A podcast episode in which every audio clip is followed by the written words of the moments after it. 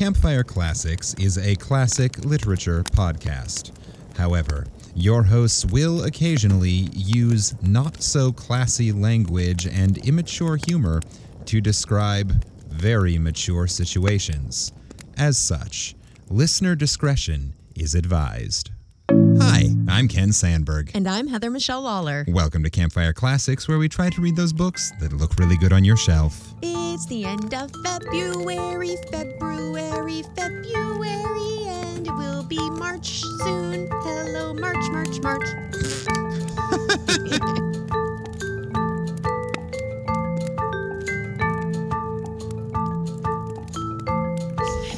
I missed the song last week. Yep. Was nice. See, I, I felt like I let our uh, listeners down last week by not having a song prepared. So, uh, not that I ever prepare anything for that moment. It kind of just comes out of me. An eruption of, of of musical theater for you. Like diarrhea or Yeah. vomit. I word musical vomit is what I do best. Yes. Hello, all. How are you? I'm good. Yeah, Yeah. Yeah. I assume I'm all. I assume when you say well, all, you're, you're, the only one that's going to talk directly back to me, or things are going to get really weird in here. Yeah, let me know if you start hearing other voices because Yeah, I will definitely let you know that'd that. be That would weird. be I have upsetting. headphones on, so I can only hear what's coming out of my computer. Okay. Well, then if you start hearing voices, then you're picking up something. Well, probably the aliens that are flying around all over the country right now. That could be realistically, if I start hearing voices, it probably just means YouTube started playing. But That's true. That's true. or it's YouTube or aliens. It's it can only be those two things, though. Definitely, that's that's the only. hey, folks, welcome to our new game show, YouTube or Aliens. uh, What is infiltrating my headphones? well, there's just been a lot of UFO sightings, so yeah. Like that's been going on, and I find it fascinating. I mean, I've always known there are aliens out there, but you know, some people are like, "Oh my god," and I'm like, "Yeah, duh." I mean, statistically, there's something out there. Now, whether the UFOs that are being sighted are alien UFOs or Yeah. just terrestrial things that can't be identified, hence unidentified flying Mhm. object, that's that's a whole separate issue. But That's a whole nother thing, but it, it's been happening, and, Yeah. and you know, super fun. Uh, and it certainly le- leads to a lot of um, interesting videos, yes, interesting YouTube. interesting YouTube, interesting TikTok, which is kind of the YouTube of the new. I believe you. I still use YouTube. I I mean, I still use both. I now now use both um, for you know different different kinds of uh, mind numbing uh, entertainment. Yes. Some's good though. Like now I'm on TikTok, so Ken and I've been doing this diet thing, which I think we've mentioned a couple times, which I'm technically at the end of, but we're kicking ass. I'm down 10 pounds. He down like 20 pounds. We like slaying Close to 30 at this point. almost but hey, 30 at this counting? point. Um, if I lost 30 pounds, I'd look sick. Um, but uh, yeah, so we've been doing this thing, and I've I have uh, ended up on protein TikTok. so now I get like all these like cool like bodybuilder, not bodybuilder people, but like fitness people who um, have taken popular items of food and like made them healthy or made them like in a healthier way. So instead of Here's a my bunch of sour high cream, protein yeah. beer. Yeah. that would be great. He says Uh, as he drinks a Guinness. As you drink a Guinness, I'm drinking my LaCroix. Uh, I had plenty of uh, alcohol two nights ago while seeing my dear friend Jesse do his cabaret. Uh, I had enough vodka for the week. So back to my LaCroix. Um, but yeah, I've ended up on protein TikTok. So I've gotten some cool recipes. We're going to make protein bagels soon. That's exciting. You made some Reese's peanut butter cup protein yeah, bites. those are tasty. Yeah. They're really good. Yeah. So uh, TikTok is useful. It's mind numbing and can also be educational, just like YouTube.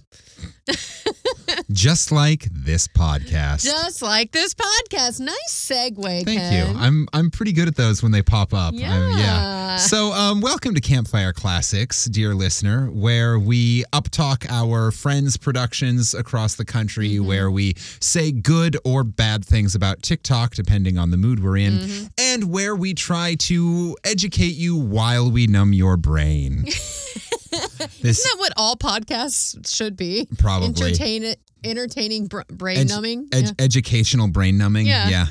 take your take your mind off of the troubles of today while informing you about something Something else that Yeah. you might find humorous or educational. Yeah. So this this is a literary comedy podcast where what we do is take short stories that we find in the public domain and we bring them to you, dear listener. We read them out loud so that you don't have to, and we make all of the stupid penis jokes that that it allows the ten-year-old version of you would have made. 10 year old. I didn't even know what a penis was when I was 10. I, I got to go like 14. All right, fine. I was a late bloomer. uh, I wasn't making dick jokes until I was a it's- teenager. Yeah, I was, uh, it was like junior high. It, it was when I was introduced to Beavis and Butthead, let's be real, Fair enough.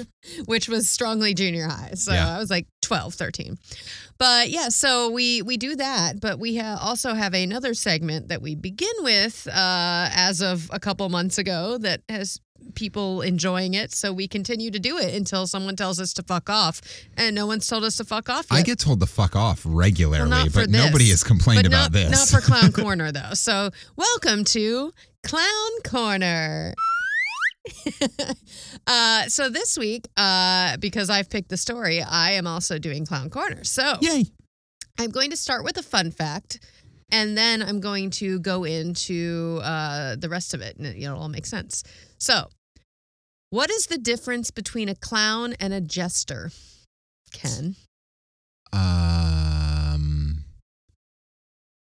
a jester. I mean, it- I'm I'm bouncing back and forth between trying to come up with the honest answer and trying to come up with a clever like joke answer. Well, but there- realistically, there is an I think actual answer. yeah, I think I think a uh, a jester is specifically hired by someone in authority to make fun of that authority figure. Sim- yes, close. So a clown makes fools of themselves, whereas jesters make fools of the audience. Ah, all right, great. So yes, yes. Uh, okay, yeah. so like Don Rickles was more of a jester Yeah. than a clown. yeah. So you think of like stand-up comedians, they a lot of them are more jesters because they like take situations or other humans and make fun of them. Uh, Rodney Dangerfield. Yeah, yeah, yeah. yeah. So what I'm going to cover is because it is still a sort of clown. It's just a jester is a uh, very specific kind of clown.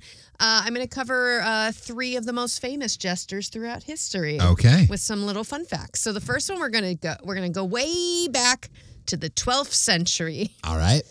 So according to 12th century writings, Rayer, R A Y E R, Mm-hmm. Was an ambitious young man who made himself useful to all the right people, Good job. especially the noblemen. So he was lowborn, but he was um, quite witty and he fucking used it.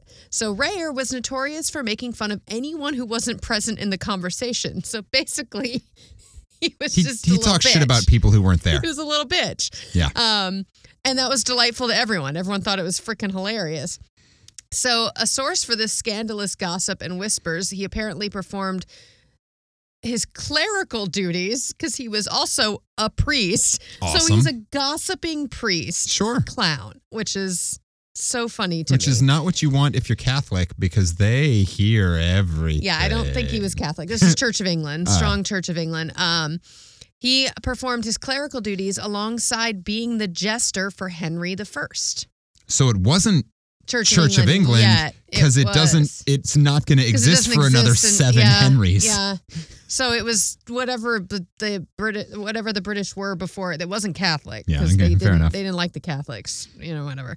Um, but he was very popular with the servants and the children. Um, and he had a nickname uh, that was basically idiot. like it's spelled differently, but it's idiot. It's like idiot. uh, so he he did this throughout his life. People loved him, uh, and then he made a career choice um, when he went on a pilgrimage to Rome. And then he re- so then he like saw uh, like the downtrodden and the sick and stuff, and he returned to London and found one of the oldest medical institutions that is still functioning today, called St Bartholomew's Hospital in London Cool. Uh, and he wanted to create a safe haven for the feeble that were not uh, as fortunate as he was as a lowborn that was kind of taken up because of his his wit. Um, Because of his wit and well, because he's sort of working at the church. yeah. So both things took him out of like the streets, but so he f- he uh, found this hospital and it continues to function today.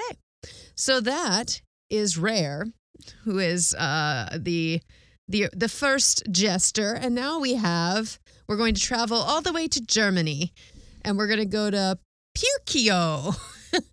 Perkeo is a legendary figure. Rufy. Oh. Perkeo. Uh, he's from Heidelberg, Germany. I've actually been to Heidelberg. Um, uh, so I've probably seen there's a statue of him there. I'm like I've probably seen it, but I was a child uh, before I was doing dick jokes. Uh, uh, he was brought. Which only matters if the statue has a huge dick. it might. I don't know. You didn't look up pictures? I have a picture of Oh, him, but I don't have a picture of the statue. Um, so he was brought to the royal court as a jester in the early 18th century and was a massive success. So he was originally from Italy. Hence the name dwarf. that ends with an Yeah, O. Perkeo. Yeah. So he was assigned. Uh, not only was he assigned a jester to the the establishment there, he was also assigned keeper of the tune. Now, the tune holds the record for being the largest wine barrel in the world. Ah, okay. I'm thinking keeper of the tune. That sounds like A singer. that's well. That sounds like there's a specific Doctor Who episode. Uh, it's it's during the the Matt Smith tenure as Okay. Doctor, and there's this like ancient space alien demon thing who is kept asleep by a song. And the song Oh. is continually sung. It can never stop. It can never. they the have to keep wakes up. singing, or Yeah. the beast wakes up. Well, it's like the And three so like, three-headed dog in Harry Potter. Yes. yeah. Same idea. Um, Keeper of the Tune sounds like a yeah Yeah. No, sci-fi fantasy kind of title. No, it's just a fucking huge barrel of wine. So uh, it holds more than 2,200,000 liters or 58,000 gallons. The jester was always in charge of the tune. This is, and he began this tradition, Okay.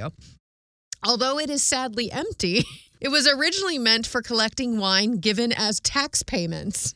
Huh. So it's like the worst barrel of jungle juice you've ever had if it Yeah. had if it had stuff in it.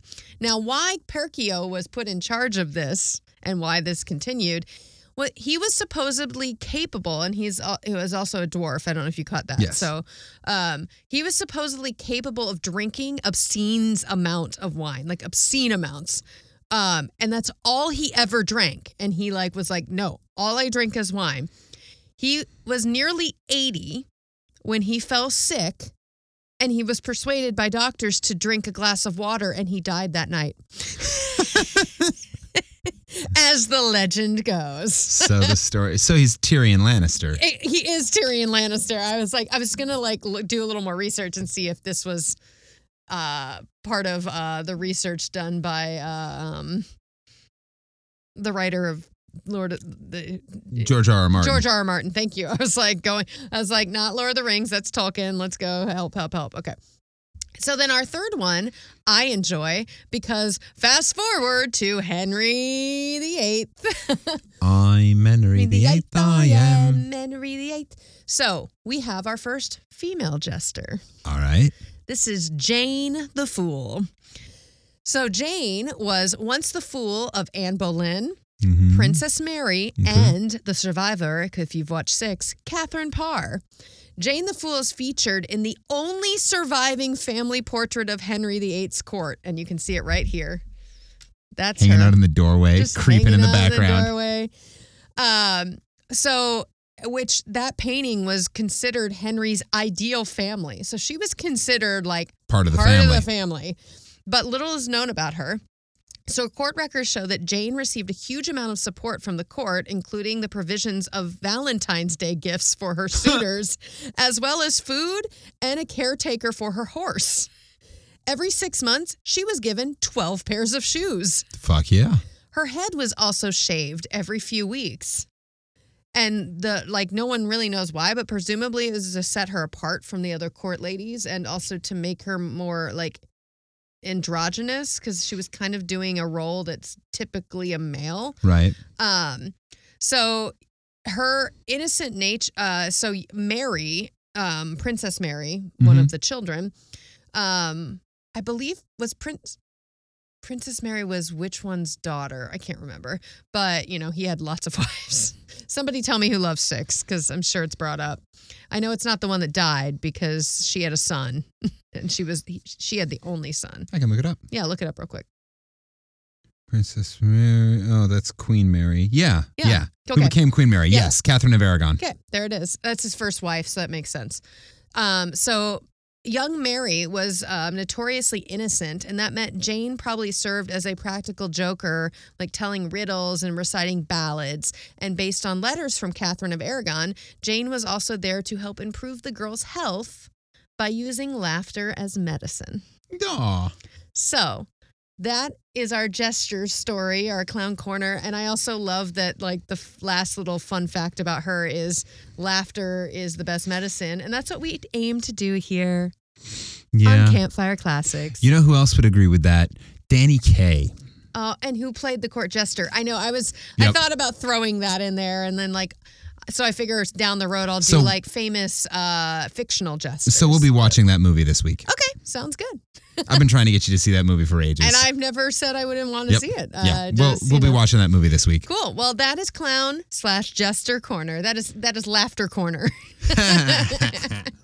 that is giggle corner. uh, Red Nose Roundabout. Red nose roundabout. I like that. Uh, Big Shoe Bend in the Road. uh, honka honka horn corner. I don't know. no, that just Oh. sounds like a boob thing. Isn't it? I suppose for the sake of alliteration, it'd be honka honka hangout. Honka honka hangout. I like that because clowns usually have horns. They're like honka honka, but you know. That's also the noise people Yep. make when they grab Honka your honka. boobs. Honka honka. Yes, I was just doing it, guys. For those of you at home, because we're in a freaking studio and this is not videotaped, honka honka. Okay. so now on to what we actually do. Here is some fun facts about our author this week because oh yeah, yeah, because yeah, that thing. Yeah. because uh, Heather picked a story for me to read this week, so I'm gonna do that in a couple of minutes. But first, she's gonna give us some background. First, I'm going to give you some fun facts. Um, more fun facts because Heather loves fun facts. All right, we have a new author this week. And as I was telling Ken as I was setting up here, um, I went, I'm pretty sure this story is available to the public for like consumption. Um, I could not find anything, and there were tons of PDFs all over the internet, which yeah, is not mean anything, but that doesn't necessarily mean I know anything. it doesn't, but like there, I have definitely like looked for stories that are not in that are definitely not in the public domain, and you cannot find them like Yeah. without paying for them. If you own the rights to this story, please email us so that we can tell you to fuck off. Please don't sue us because we don't make very much money, um, and we'll just you know take the episode down minus clown corner honka honka. or go ahead and sue us for the entire value of the podcast, which is nothing. Two And, hundred dollars a and, month. and then we'll go ahead and get a little bit of news off of the um uh, off of the lawsuit. Yeah, if this writer sues us, we're gonna get we're gonna get some we're gonna get some uh some yay. So let's go into it. So we have a new author and he is from Japan. So I hope I pronounce his name right. All right. Haruki Murakama is Great. his name. He was born January 12th, 1949. Okay. So, Murakama or Murakami, sorry, Murakami, is that what I said? Haruki Murakami? Yeah, Murakami. Murakami was born in Kyoto, Japan during the post World War II baby boom, which we also had here. Yep. That was a worldwide baby boom. Um, and was raised in a few different towns in Japan. He he was an only child. His father was the son of a Buddhist priest, and his mother is the daughter of an Osaka merchant.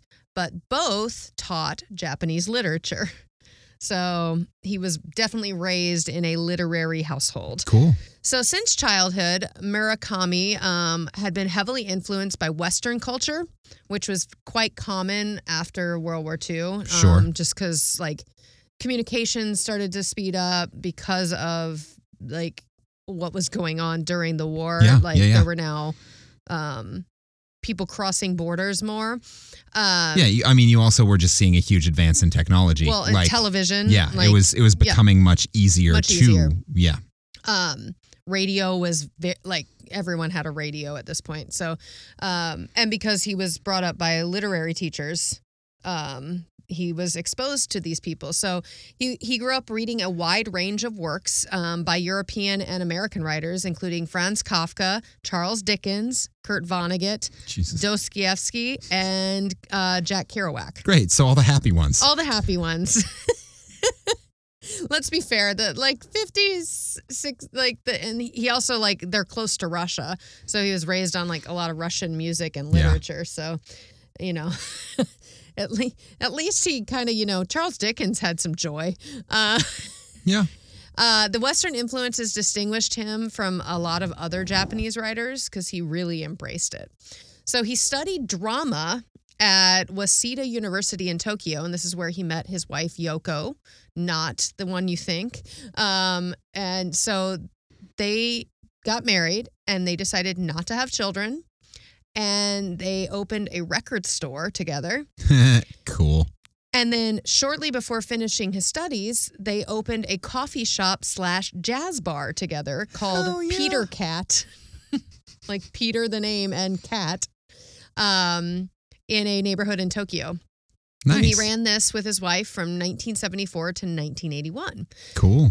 So he did not write his first fiction because remember he studied drama, not writing. Right. He did not write his first story until 1978 when he was almost 30 years old. Okay.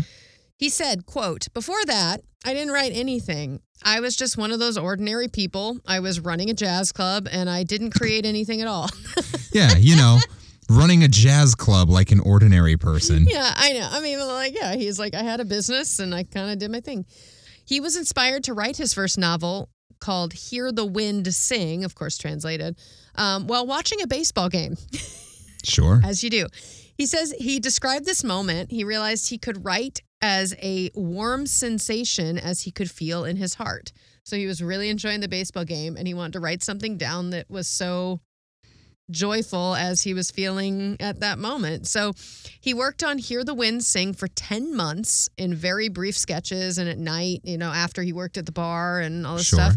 Completed the novel, sent it to the only literary contest that would accept a work of that length, and he won first prize. Nice. All right. So he's like, ooh, I kind of like this writing thing. So, Well, and that makes sense. He came from a uh, literary a, background. well, a literary background with his parents, and he he studied drama, so he knows how like a compelling story is told. Yes, yes. And a lot of his works actually have been, well, like two of his works specifically have been um, adapted and translated um, for Steppenwolf Oh, in Chicago. cool. Yeah, I don't go into all that because I mean, he, like, clearly he's still alive. So he, like, I mean, there's, he's still writing. so, Sweet. um, but yeah, Steppenwolf definitely um, in the past like 10 years has adapted two of his pieces and he has helped. So very much still in the drama world. Uh, in 1985, Murakami wrote Hard Boiled Wonderland and the End of the World, which was a dreamlike fantasy that took magical elements um, to a new extreme. So he started like diving into like the fantasy thing. Mhm. Um, his first major breakthrough and for national recognition was in 1987 with the publication of his novel Norwegian Wood, which I have actually heard of, Oh, cool. I only know the song. which maybe it's like that's where he got the inspiration because there yeah i know the Mhm. song too maybe i'm thinking of the song i guess um but it's a nostalgic story about loss and sexuality but it sold millions of copies to the young japanese like Huh. population Cool. it propelled him from being barely known into the spotlight like overnight. Like it was one of those things. He was mobbed at airports and at Oh, other damn. places because he just became all of a sudden he was like the it writer. Um, and so he was like, whoa. So they closed their jazz club and started traveling. He's like, I think it's time to get out of Japan because now I'm like a celebrity and it's a little much. And, And I like that's to- why nobody plays jazz anymore. because it was all him. It was, yep. It was him and his wife, and they were like, nope, no more. Yoko breaks up another music group. God, God damn damn it. it, Yoko. uh, any Yoko connected to Norwegian wood just ruins music. right? That's that. so he traveled through Europe. He lived in the United States. Um, he currently has a, a office in Tokyo, but he's very much all over the place. He was a writing fellow at Princeton, um, at Tufts University, and at Harvard um, in Cambridge, Massachusetts. So All right. he's doing okay. Cool. English translations of many of his short stories uh, between 1983 and 1990 have been collected into what is called The Elephant Vanishes. Spoilers, our story will come from that collection of short stories. Okay. Murakami wa- has also translated many works of F. Scott Fitzgerald, Truman Capote, John Irving, and Paul Theroux into Japanese. Okay. So he's taken a lot of like famous works and made them more um, accessible to the, his like origin country. Sure. Translation, um, that kind of translation work is is something that I feel like a lot of people don't realize how much art goes into that Yeah. because it's not as simple as just plugging the thing into Google Translate and hoping it'll work. No, because if you've ever plugged anything into Google Translate, it Yeah. doesn't really make sense. First of all, it's really strange. There's oh, I love the game where you you write out a paragraph, put it into Google Translate, translate it into like oh, like 12 um, languages lost in translation. well, translate it into like Portuguese, and then from Portuguese to Japanese, and then from Japanese back to English. and you're like, and then you try to read it back, and it just doesn't Yeah. make sense. Um, and that's why, like, when you've got someone who's good at doing that kind of translation, it like it, it makes a it makes a difference. yeah. Well, and this is another thing I did not necessarily put in here because, again, he had a lot of stuff. But um, when I was reading up and doing this research, um, when pe- when Americans or when English speaking people translate his novels, he Mhm. says, please be artistic with it.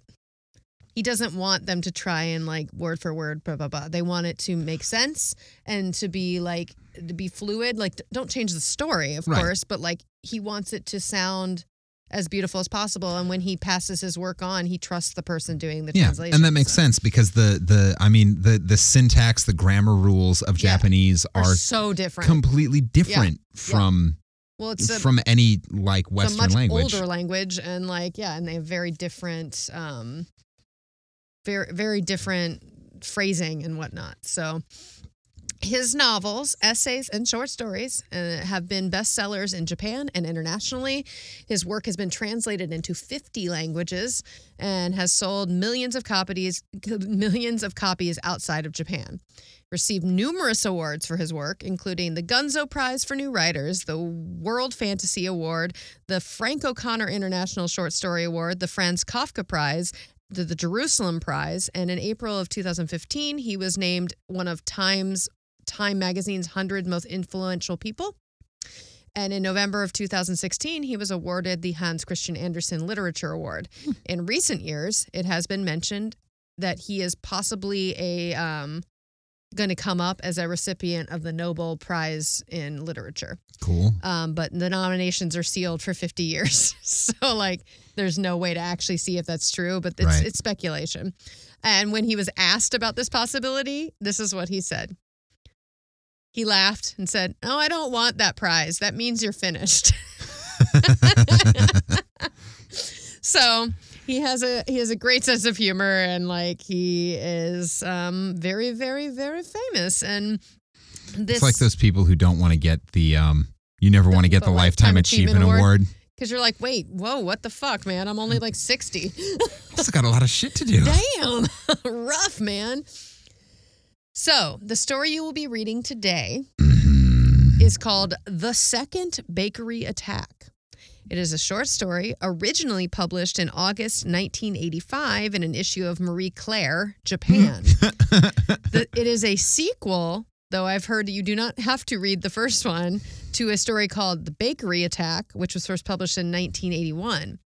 In 1986, the second bakery attack was included in a short story collection of the same name. The story was later translated into English by Jay Rubin, which is the one we'll be reading, and published in the January 1992 issue of Playboy. In 1993, Rubin's translation was included in a collection of The Elephant Vanishes, which is that short story collection that has gone very um, famous for him. It's a bunch of his short stories. All right. So today you will be reading The Second Bakery Attack. There is also a film with Kirsten Dunst in it. So, uh, hey, listener, just so you know, if this story is confusing and hard to follow, it's because this is a sequel and it's not my fault. It's definitely not because I did a shitty job of reading it. Nope, you don't need to read the first one, is what I've been told, because there is an entire movie of just the second one with Kirsten Dunst in it. If you want to go check it out. All right, let's start this fire. Start the fire for the bakery. The Second Bakery Attack by Haruki Murakami. Translated by Jay Rubin. I'm still not sure I made the right choice when I told my wife about the bakery attack. But then it might not have been a question of right and wrong, which is to say that wrong choices can produce right results and vice versa. Ooh, philosophical. I myself have adopted the position that, in fact, we never choose anything at all. Things happen or not. Damn, that's some deep philosophy in the first paragraph of this funny story. If you I, at I guess I assume it's funny because it's called the bakery attack. I don't know. It just mm. sounds like it's gonna be funny. could be horrifying. This Maybe they be- just bomb the shit out of it and could everybody be dies. fucking terrible. Yeah. If you look at it this way, it just so happens that I told my wife about the bakery attack. I hadn't been planning to bring it up, I'd forgotten all about it, but it wasn't one of those now that you mention it kind of things either. What reminded me of the bakery attack was an unbearable hunger. Oh it yeah. hit just before two o'clock in the morning. We had eaten a light supper at six, crawled into bed at nine thirty, and gone to sleep. Well, first of all, that's your main mistake. You got into bed way too early. Hey, maybe maybe this guy has to wake up at like, Like four in in the the morning, morning, yeah. to trade on the international Yeah. stock markets or something. perhaps. Perhaps. For some reason, we woke up at exactly the same moment. A few minutes later, the pang struck with the force of the tornado in The Wizard of Oz. These were tremendous, overpowering hunger pangs. That was like me yesterday waiting for Five Guys. Our refrigerator contained not a single item that could be technically categorized as food. we had a bottle of French dressing, six cans of beer, two shriveled onions, a stick of butter, and a box of refrigerator deodorizer. With only two weeks of married life behind us, we had yet to establish a precise conjugal understanding with regard to the rules of dietary behavior, let alone anything else. all right. So we got newlyweds Yep. who don't quite understand each other's habits yet. I had a job in a law firm at the time, and she was doing secretarial work at a design school. I was either 28 or 29. Why can't I remember the exact year we were married? She was two years and eight months younger. Oh, Groceries shit. were the last things on our minds. They were just fucking all Yep. the time. They were like sex, sexy, sex, sex, nakey, nakey time. That's why they went to ding bed at dong, 9:30. Ding dong, ding dong. Yeah. We both felt too hungry to go back to sleep, but it hurt to just lie there. On the other hand, we were also too hungry to do anything useful. We got out of bed and drifted to the kitchen, ending up across the table from each other. What could have caused such violent hunger pangs? We took turns opening the refrigerator door and hoping, but n- no matter how many times we looked inside, the contents never changed. Beer and onions and butter and dressing and deodorizer. I mean, I'd drink one of the beers. That would fill me up, at least temporarily. It might have been possible to saute the onions in the butter, but there was no chance those two shriveled onions could fill our empty stomachs. Onions are meant to be eaten with other things. They are not the kind of food you use to satisfy any appetite. Unless you're at Sizzler and they have a blooming onion, and then it's like, fuck, you dip that in the re- French dressing. It's like, "Rah." Sizzler. Or what, I guess I what's think the of that as that the blooming Onion is the Outback Steakhouse Oh, see, thing. I don't know. They're all the same to me. Sizzler, Outback, uh, Texas Roadhouse. You know, those steakhouses, quote quote unquote steakhouses. yeah, but you need like breadcrumbs and whatnot to get the Bloomin' Onion. Yeah, that's true. But you know, I want a. Bloomin' Onion. We can try one in our new air fryer. Yeah. like it won't be the same. Would Madam care for some French dressing sauteed in deodorizer? I expected her to ignore my attempted humor, and she did. Let's get in the car and look for an all night restaurant, I said. There must be one on the highway. She rejected that suggestion. We can't. You're not supposed to go out to eat after midnight. She was old fashioned that way. well, she better get over her shit. I breathed once and said, I guess not. that must be a Japanese thing. Breathing once? No. not eating out out after midnight. No, that's that's actually very much uh, a a sort of in the the common in the zeitgeist ideology. You don't eat out after midnight. There's a lot of like you should never you shouldn't eat after eight o'clock at night. What? I to Waffle House at ungodly times in the morning. I was at a deli in New York walking around in heels at like 6:30 in the morning the other day. Sure, there is a difference between a deli and going out to eat. Well, there's no diners open anymore or I would have stopped and gotten some disco fries. Also, it's the 80s. cocaine. I don't know. what did they eat in the 80s? Cocaine. Yeah, that's it. Everybody was just eating. Cocaine eating. and pizza. Everybody was just eating cocaine. Pizza. Cocaine sprinkled on pizza. Whenever my wife expressed such an opinion or thesis back then, it reverberated in my ears with the authority of a revelation. Maybe that's what happens with newlyweds. I don't know. But when she said this to me, I began to think that this was a special hunger, not one that could be satisfied through the mere expedient of taking it to an all night restaurant on the highway, a special kind of hunger. And what might that be? I can present it here in the form of a cinematic image. Well, thank God, because we're reading it. So now we get to see it. One, I am in a little boat floating on a quiet sea. Two, I look down, and in the water I see the peak of a volcano thrusting up from the ocean floor. Three, the peak seems pretty close to the water's surface, but just how close I cannot tell. Four, this is because the hypertransparency of the water interferes with the perception of distance. This is a fairly accurate description of the image that arose in my mind during the two or three seconds between the time my wife said she refused to go to an all night restaurant and I agreed with my I guess not. Not being Sigmund Freud, I was, of course, unable to analyze with any precision what this image signified, but I knew intuitively that it was a revelation, which is why, the almost grotesque intensity of my hunger notwithstanding, I all but automatically agreed with her thesis, or declaration. You know, I'm not going to lie, that sounded pretty sexual. There's a, ru- erupting volcano just below the surface. yeah, and it very well could be. They are newlyweds. We don't know where this is going He's yet. just really hungry. Maybe the attack at the bakery is a euphemism. Hey, munching on buns. We did Let the me see your croissant.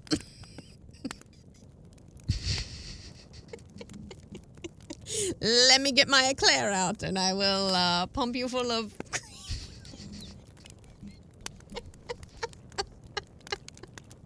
I'm done for now. No, that was two. You have to do a third. I did three. I said, get your buns out. And then I said, "Uh, show me your croissant. Oh, and okay. then I All right. said, the eclair pump full three. of cream. Fair enough. All right. The buns one was very like sly. Yep. We did the only thing we could do. Opened the beer. Fuck yes, these are my people. It was a lot better than eating those onions. Mm-hmm. She didn't like beer much, so we divided the cans two for her, four for me. Down there, it's gonna get drunk. While I was drinking the first one, she searched the kitchen shelves like a squirrel in November. Eventually, she turned up a package that had four butter cookies in the bottom. They were leftovers, soft and soggy, but we each ate two, savoring every crumb. Mmm, soggy cookie. It was no use.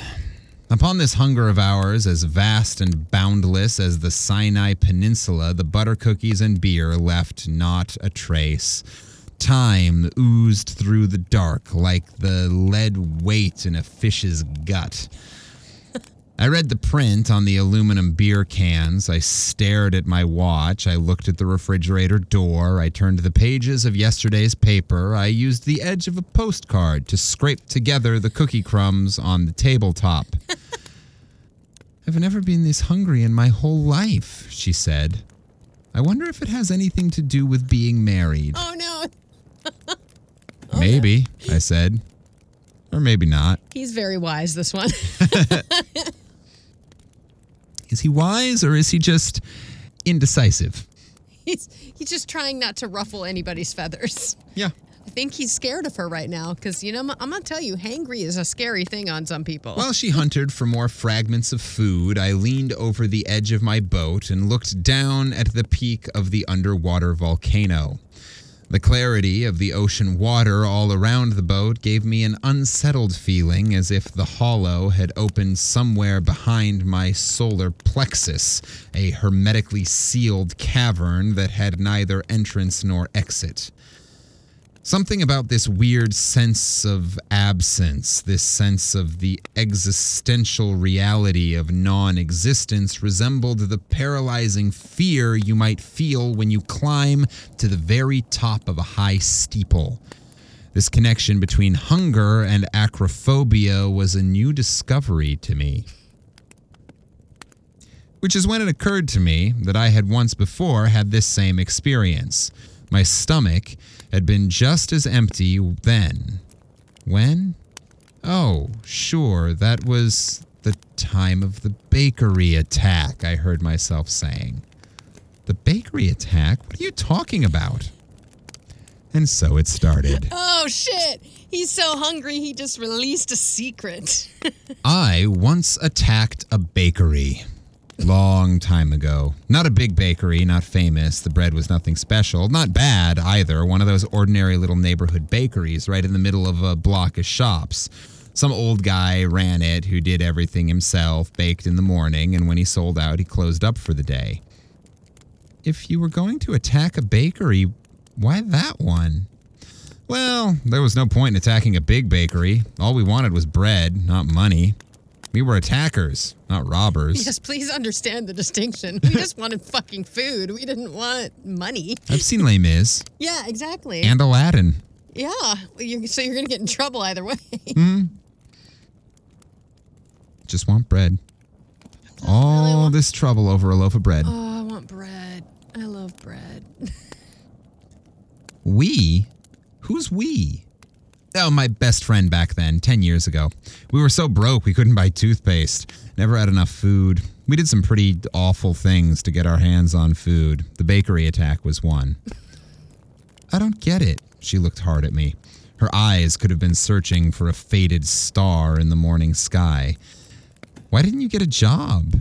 You could have worked after school. That would have been easier than attacking bakeries. We didn't want to work. We were absolutely clear on that. like, bitch, please. I am. I was 20 and I wanted to smoke weed and steal bread. Well, you're working now, aren't you? I nodded and sucked some more beer. then I rubbed my eyes. A kind of beery mud had oozed into my brain and was struggling with my hunger pangs. Times change, people change, I said. Let's go back to bed. We've got to get up early. I'm not sleepy. I want you to tell me about the bakery attack. There's nothing to tell. No action, no excitement. Was it a success? I gave up on sleep and ripped open another beer. Once she gets interested in a story, she has to hear it all the way through. That's just the way she is. Well, it was kind of a success, and kind of not. we got what we wanted, but as a holdup, it didn't work. The baker gave us the bread before we could take it from him. Free? Not exactly. No, that's the hard part. I shook my head. The baker was a classical music freak, and when we got there, he was listening to an album of Wagner overtures. Oh my God. Why? So he made us a deal. If we would listen to the record all the way through, we could take as much bread as we liked. I talked it over with my buddy, and we figured, okay, wouldn't be work in the purest sense of the word, and it wouldn't hurt anybody. So we put our knives back in our bag, pulled in a couple of chairs, and listened to the overtures of Tannhauser and the Flying Dutchman. I mean, that is that is a lot. I mean, it's Wagner. It's gonna, yeah, it's depressing. it's also gonna take for fucking ever. Yeah, even the overtures. And after that, you got your bread? Right. Most of what we had. Most. Mm, right. Most of what he had in the shop. Stuffed it in our bag and took it home. Kept us fed for mm, maybe four or five days. I took another sip. Like soundless waves from an undersea earthquake, my sleepiness gave my boat a long, slow rocking. Of course, we accomplished our mission. We got the bread, but you couldn't say we had committed a crime. It was more of an exchange. We listened to Wagner with him, and in return, we got our bread. Legally speaking, it was more like a commercial transaction. But listening to Wagner is not work, she said. Girl, oh, you've never listened to Wagner. Oh, no, absolutely not. If the baker had insisted that we wash his dishes or clean his windows or something, well, we would have turned him down. But he didn't. All he wanted from us was to listen to his Wagner LP from beginning to end. Nobody could have anticipated that. I mean, Wagner? It was like the baker put a curse on us. now that I think of it, we should have refused. We should have threatened him with our knives and taken the damn bread. Then there wouldn't have been any problem. You Oh. had a problem? Uh oh. I rubbed my eyes again. Sort of. Nothing you could put your finger on, but things started to change after that. It was kind of a turning point. Like, like I went back to the university and I graduated and I started working for the firm and studying for the bar exam and I met you and got married. I never did anything like that before. No more bakery attacks. That's it? Yep. That's all there was to it. I drank the last of the beer. Now all six cans were gone. Six pull tabs lay in the ashtray like scales from a mermaid. Okay, wait. So listening to Wagner makes you successful. That's what I'm hearing. It sounds like listening to Wagner makes you driven to be a better human and more responsible and not randomly attack small business owners. hmm. Wagner should be outlawed. or I'm going to start listening to Wagner. I don't want to go back to school. I've had enough school. Of course, it wasn't true that nothing had happened as a result of the bakery attack. There were plenty of things that you could easily have put your finger on, but I didn't want to talk about them with her. Rude. He's like, we just got married. I'll tell you this later when we're old. Just trying to keep some of the mystery alive, that's Yeah, all. I mean, it's they're, it's still they're still fresh. They're still fresh and fresh and so clean, clean. So, this friend of yours, what's he doing now? I have no idea. Something happened, some nothing kind of thing, and we stopped hanging around together. I haven't seen him since. I don't know what he's doing. For a while, she didn't speak. She probably sensed that I wasn't telling her the whole story, but she wasn't ready to press me on it. Still, she said, that's why you two broke up, isn't it? The bakery attack was the direct cause. Maybe so. I guess it was more intense than either of us realized. We talked about the relationship of bread to Wagner for days after that. We kept asking ourselves if we had made the right choice, but couldn't decide. Of course, if you look at it sensibly, we did make the right choice. Nobody got hurt. Everybody got what he wanted. The baker, I still can't figure out why he did what he did, but anyway, he succeeded with his Wagner propaganda. and we succeeded in stuffing our faces with bread. Win win.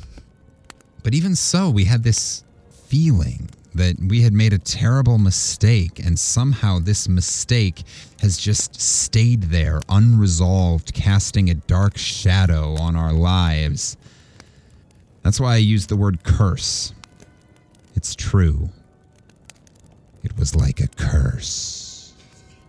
I mean, I feel the same after I see Wagner's. Wagner's gonna come haunt me tonight. Hey, I saw the ring cycle at the Met and it was like eight hours long and I fell asleep four times. like, Oh, well, it's long. fell asleep during Wagner. That's actually pretty tricky. It's usually abrasive enough to keep its listeners awake. Oh, honey. Hey, listener, here's a challenge for you. Sometime in the next week, just start playing Wagner kind of really low in public and see if you can upset people. like while you're walking down the street, have Wagner playing out of your phone in your back Yeah. pocket or something and just see how people respond. Just the overtures, though. It's gonna Just be the it's gonna be the overture of something. So Do you think you still have it? The curse. the curse, yes. Yeah. Do you think you still have it? I took the six pull tabs from the ashtray and arranged them into an aluminum ring the size of a bracelet. Who knows? I don't know. I bet the world is full of curses. It's hard to tell which curse makes any one thing go wrong. That's not true, she looked right at me. You can tell if you think about it. And unless you yourself personally break the curse, it'll stick with you like a toothache. It'll torture you till you die. And not just you, me too. Yeah, bitch, you roped me into this curse now. You didn't tell me this before the wedding. I agreed to for better, worse, for richer, or poor. I didn't agree to no fucking Wagner curse. I didn't agree to the Wagner bread curse.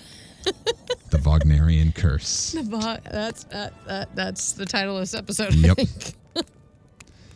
You? Well, I'm your best friend now, aren't I? Why do you think we're both so hungry? Hmm? I never, ever, once in my life felt a hunger like this until I married you. Don't you think it's abnormal? Your curse is working on me, too. I nodded. Then I broke up the ring of pull tabs and put them back in the ashtray. I didn't know if she was right, but I did feel she was on to something. The feeling of starvation was back, stronger than ever. And your narrator's stomach just rumbled Yeah. like a motherfucker. I just I'm getting I am very so hungry. hungry. I'm getting very hungry listening to this. I'm not gonna lie. I think we've all been Wagner cursed. I'm sorry, everyone at home. We'll put a we'll put a trigger warning on this one of you may extreme you may experience extreme hunger pangs and need to listen to very sad German opera. Sharp eared listeners may notice that there has been low level Wagner playing underneath much of this episode. The feeling of starvation was back, stronger than ever, and it was giving me a deep headache. Every twinge of my stomach was being transmitted to the core of my head by a clutch cable, as if my insides were equipped with all kinds of complicated machinery. I took another look at my undersea volcano. The water was even clearer than before, Is that a much euphemism clearer. for his penis? I took another look at my undersea volcano.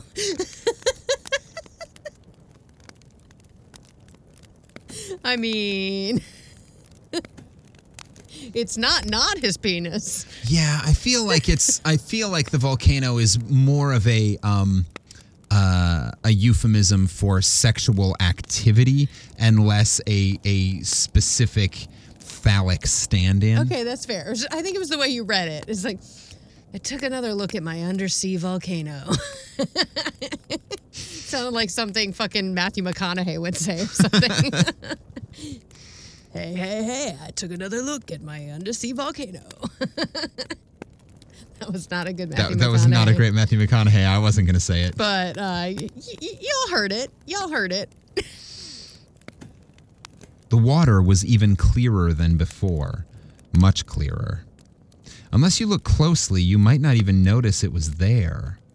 It felt as though the boat were floating in mid-air with absolutely nothing to support it. I could see every little pebble on the bottom. All I had to do was reach out and touch them.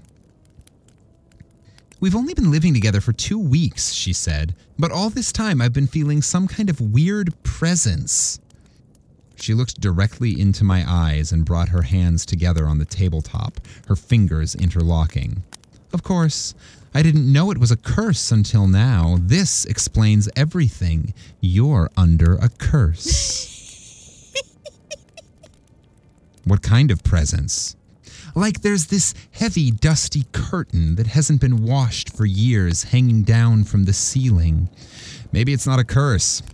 Maybe it's just me, I said, and smiled. She did not smile. no, it's not you, she said. Okay, suppose you're right. Suppose it is a curse. What can I do about it? Attack another bakery right away. Now. It's the only way. Oh my god. Now? Yes, now, while you're still hungry. You have to finish what you left unfinished. But it's the middle of the night. Would a bakery be open now?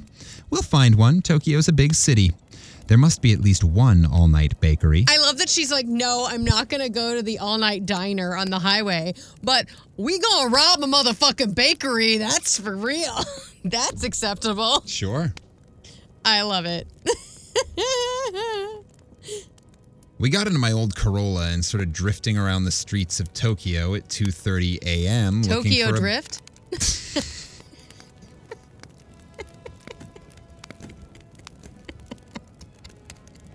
Fast and the Furious? Fast and the Furious bread. Corolla style. The yeast, The yeast, yeast and and the, the carbonated, the the yeast and the uh, and the um, the yeast and the sourdough. the, the yeast and the flour dust. the yeast and the flour dough. the yeast and the Fast and the Furious Tokyo Drift 2. The attack on the bakery. the attack of the bakery. We got into my old Corolla and started drifting around the streets of Tokyo at 2:30 a.m. looking for a bakery. There we were. Me clutching the steering wheel, she in the navigator's seat, the two of us scanning the street like hungry eagles in search of prey.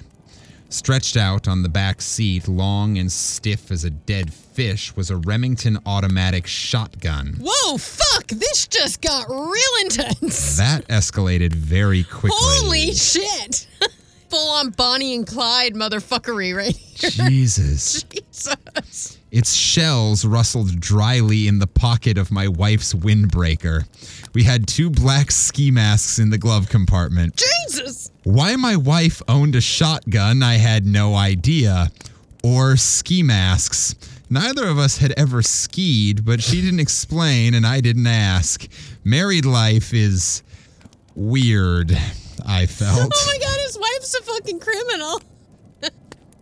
wow. Holy balls, that paragraph took a turn that I was not prepared for. wow. that just got dark so fast. Dude, like you didn't check to see if your wife had mob connections before. Maybe it was an arranged marriage or some shit. Still. Maybe she's the daughter of the guy that they robbed before. Ooh. Huh. Impeccably equipped, we were nevertheless unable to find an all night bakery. I drove through all the empty streets, from Yoyogi to Shinjuku, on the Yatsuya and Akasaka, Aoyama, Hiru, Roppongi, Daikanyama, and Shibuya. That was payback for all the times I've had to do French. Um, with my sincerest apologies for all of those words that I mispronounced. Late night Tokyo had all kinds of people and shops, but no bakeries. Not cool. Not cool, Tokyo. Twice we encountered patrol cars. One was huddled at the side of the road, trying to look inconspicuous. The other slowly overtook us and crept past, finally moving off into the distance. Both times I grew damp under the arms, but my wife's concentration never faltered. She was looking for that bakery. Every time she shifted the angle of her body, the shotgun shells in her pocket rustled like buckwheat husks in an old fashioned pillow. Wow. Let's forget it, I said. There aren't any bakeries open this time of night. You've got to plan for this kind of thing, or else. Stop the car! I slammed on the brakes. This is the place, she said. The shops along the street had their shutters rolled down, forming dark, silent walls on either side. A barber shop sign hung in the dark like a twisted, chilling glass eye. There was a bright McDonald's hamburger sign some 200 yards ahead, but nothing else. I don't see a bakery, I said. Without a word, she opened the glove compartment and pulled out a roll of cloth backed tape. Holding this, she stepped out of the car. I got out my side. Kneeling at the front end, she tore off a length of tape and covered the numbers on the license plate. Then she went around to the back and did the same. She's done this before. There was a practiced efficiency to her movements. I stood on the curb staring at her. We're going to take that McDonald's, she said, as coolly as if she were announcing what we would have for dinner. McDonald's is not a bakery, I pointed out to her. It's like a bakery, she said. Sometimes you have to compromise. Let's go. Oh my god, these people are about to fucking heist a McDonald's. Yep. It's one way to break a curse. I drove to the McDonald's and par- I kind of wish we'd done this last week since Ronald McDonald was Clown Corner. Oh yeah, shit. I drove to the McDonald's. So we're doing two weeks in a row. So McDonald's got to sponsor us now. Yep. Come on. That's how it works. I guess that depends on how this story ends. I drove to the McDonald's and parked in the lot. And she handed me the blanket wrapped shotgun. I've never fired a gun in my life, I protested. You don't have to fire it, just hold it, okay? Do as I say. We walk right in, and as soon as they say, Welcome to McDonald's, we slip on our masks. Got that? Sure, but then you shove the gun in their faces and make all the workers and customers get together. Fast. I'll do the rest. But how many hamburgers do you think we'll need? 30? Holy shit. I I guess so. With a sigh, I took the shotgun and rolled and rolled back the blanket a little. The thing was as heavy as a sandbag and as black as a dark night. Do we really have to do this? I asked, half to her and half to myself. Of course we do. Jesus Christ. Wearing a McDonald's hat, the girl behind the counter flashed me a McDonald's smile and said, Welcome to McDonald's. I hadn't thought that girls would work at McDonald's late at night, so the sight of her confused me for a second, Sexist. but only for a second. I caught myself and pulled on the mask. Confronted with this suddenly masked duo, the girl gaped at us. Obviously, the McDonald's hospitality manual said nothing about how to deal with a situation like this. She had been starting to form the phrase that comes after welcome to McDonald's, but her mouth seemed to stiffen and the words couldn't come out. Even so, like a crescent moon in the dawn sky, the hint of a professional smile lingered at the edge of her lips. As quickly as I could manage, I unwrapped the shotgun and aimed it in the direction of the tables. But the only customers there were a young couple, students probably, and they were face down on the plastic table, sound asleep. Their two heads and two strawberry milkshake cups were aligned on the table like an avant garde sculpture. They slept the sleep of the dead. They didn't look likely to obstruct our operation, so I swung my shotgun back toward the counter. Altogether, there were three McDonald's workers the girl at the counter, the manager, a guy with a pale egg shaped face, probably in his late 20s, and a student type in the kitchen, a thin shadow of a guy with nothing on his face that you could read as an expression. They stood together behind the register, staring at the muzzle of my shotgun like tourists peering down an Incan well. No one screamed, and no one made a threatening move. The gun was so heavy I had to rest the barrel on top of the cash register, my finger on the trigger.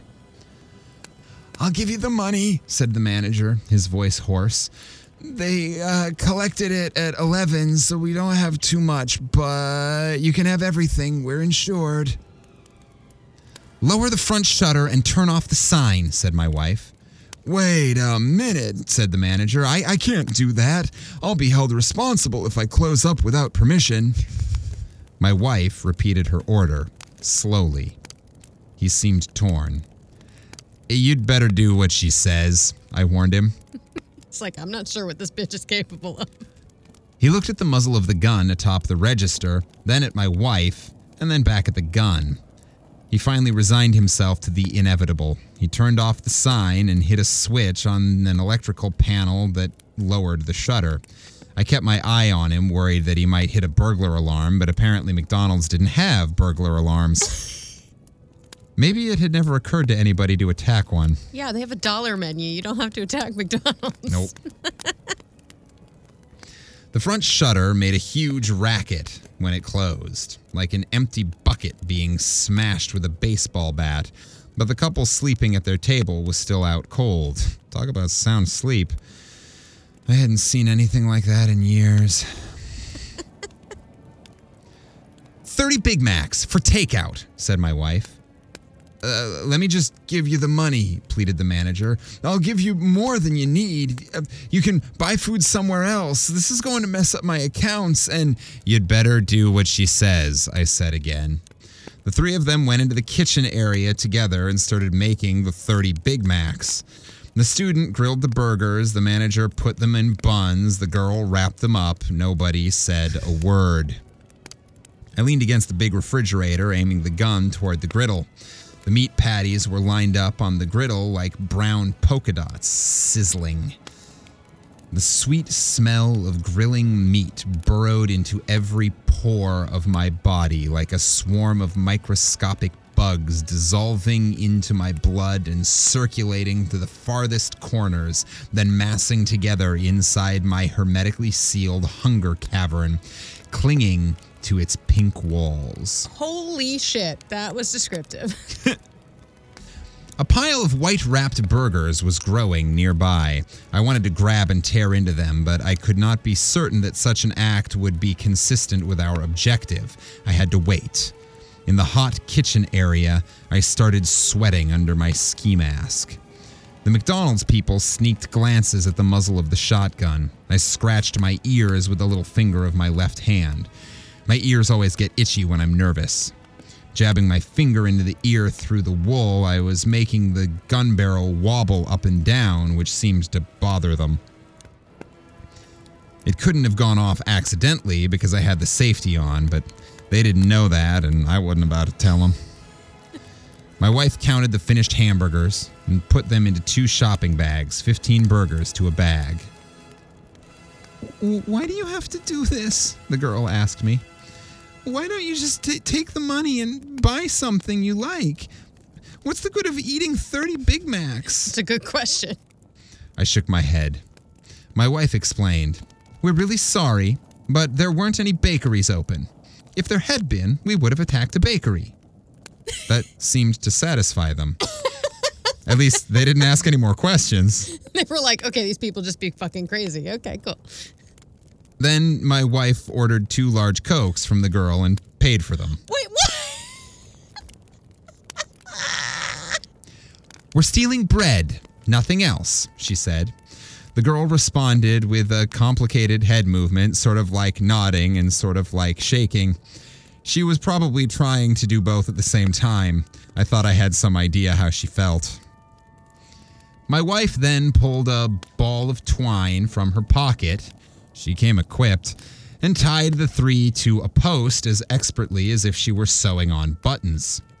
She asked if the cord hurt or if anyone wanted to go to the toilet, but no one said a word.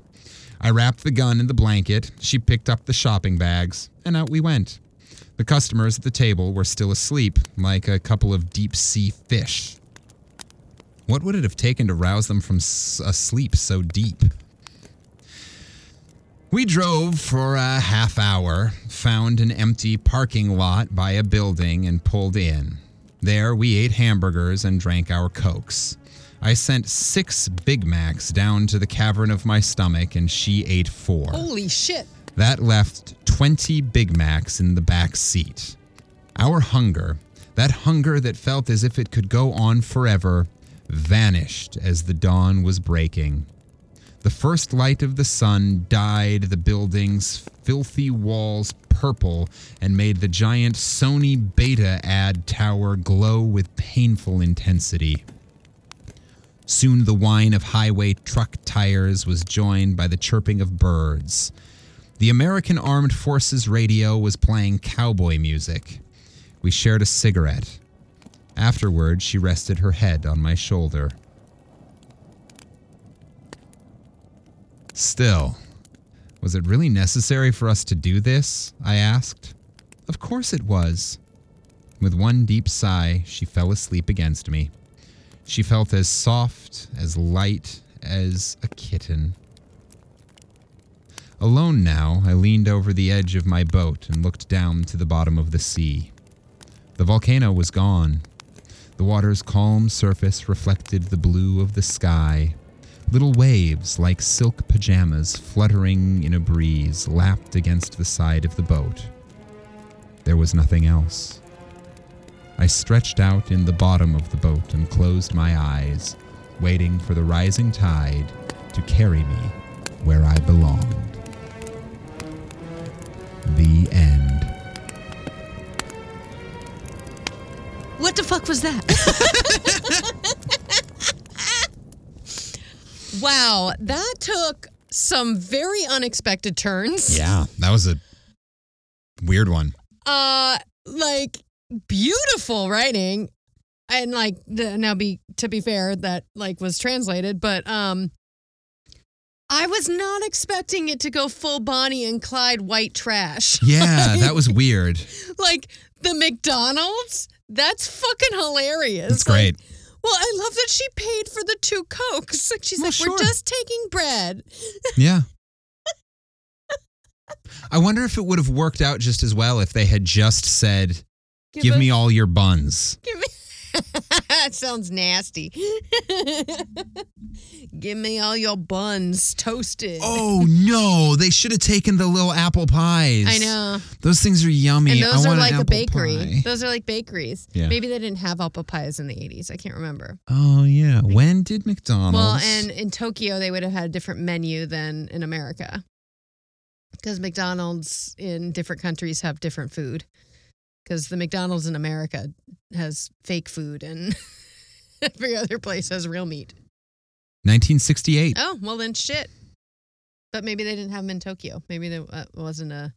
Yeah. Because apple pie is such an American thing. Hmm. It was the first dessert added to the McDonald's menu. Actually, Oh. was that little apple pie? It was before the ice cream machine that never Yeah. works. Okay. Yeah. That was cool. I really like that story. that I really like that story. That was I'm great. like, I'm like, wow, that is not where I thought it was going. Also, I think they need to have a conversation about the wife's past. yeah, I'm curious what her deal is. She was a little, little too comfortable with all of the breaking of the laws. Yeah, clearly really good at that. Owns a gun, knows how to black out her uh, license plates. Yep. Um, And she's a secretary at some kind of school. hmm I'm like, okay. Maybe that's her cover. She's Yeah, oh, yeah. She is not a secretary at some school. She's she's like a, a super spy or something.